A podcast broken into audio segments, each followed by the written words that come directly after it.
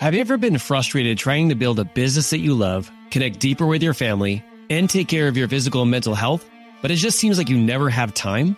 In my search for those answers, I found out that there are three very specific things that family driven entrepreneurs do in order to excel in it all. If you're someone who's interested in learning these three things, we have a free upcoming training that you can register for so we can share these three things to help you succeed faster.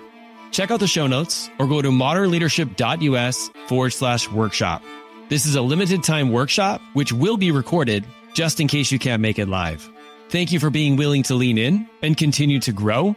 And above all, keep leading from the front, leader. What is going on, my people? You're listening to Master Your Mindset with Coach Mark.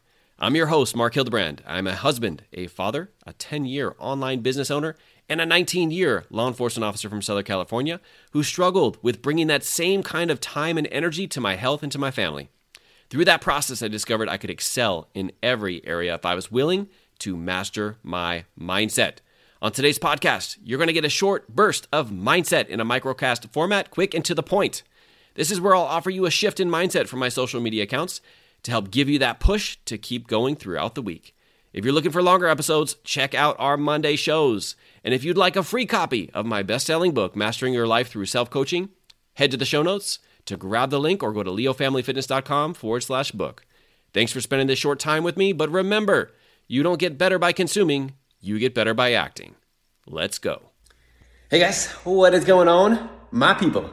Uh, guys, this past weekend I, I kind of sent out an email a little bit about like some of the things that I screw up as a leader.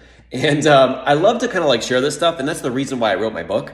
Uh, because I've screwed up so many things for like the last decade that I've been able to find so many things that work, and I'm like, okay, how can I make it so that I can speed up this process for others? so one of those things is like, let me just talk to you in terms of like goal setting, like actually sitting down and figuring out like what your specific goals are. So many times we don't actually sit down and ask ourselves like, what would success look like for me, right? So when you put together a business, thinking about like, what would success look like to me? Or if you're like trying to rise up through the ranks of your police career, you're like, what does success look like to me? If you're like, hey, I want to have a better connection at home with my family, well, what would success look like for you? Like, how many minutes are you spending? What are you doing? All those kind of things. And it's awesome when you can ask yourself those questions. But here's the thing as a leader, uh, you shouldn't do what I do sometimes, which is just stop at yours, okay? Just stopping at yours. When you find something, and this is kind of like something that we do naturally, but for some reason I don't do this around goal setting it's important for you to use that and to pass that on to others. I can't tell you, like being a business owner and being a law enforcement officer, how powerful it is for me to find out the people that I'm leading and their goals, where they want to go, and what does success look like to them. Because here's the thing there's this incredible point, guys. It's the mixture of your goals and their goals. And when they're both in alignment, it is freaking game changing. It is not just you going there, it is we going there. This is really why I love masterminds and why like I literally put together a team like that because it's so important, all right? So really just reaching out and asking your people like, "Hey, what does success look like for you?"